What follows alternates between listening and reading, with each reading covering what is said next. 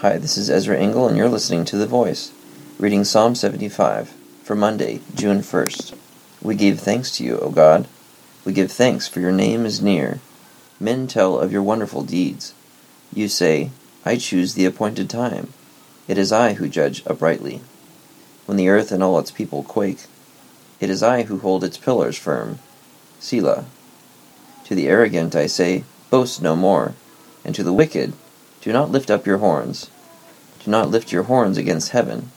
Do not speak with outstretched neck. No one from the east or the west, or from the desert can exalt a man. But it is God who judges. He brings one down, he exalts another.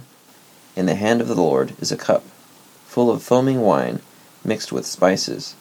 He pours it out, and all the wicked of the earth drink it down to its very dregs. As for me, I will declare this forever. I will sing praise to the God of Jacob.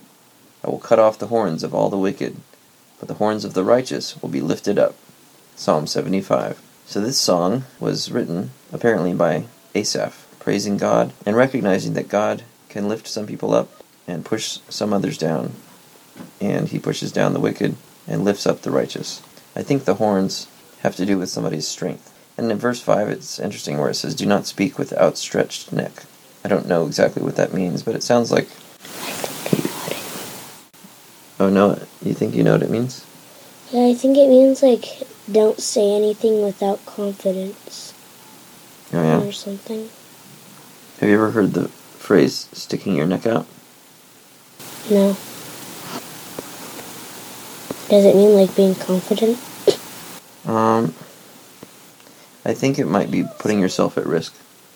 Mm. If there's people with swords, would you want to stick your neck out?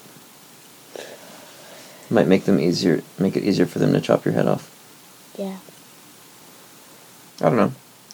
But that's Psalm 75. God lifts up the righteous and brings down the wicked, humbles them, and the arrogant. Thank you for listening to The Voice.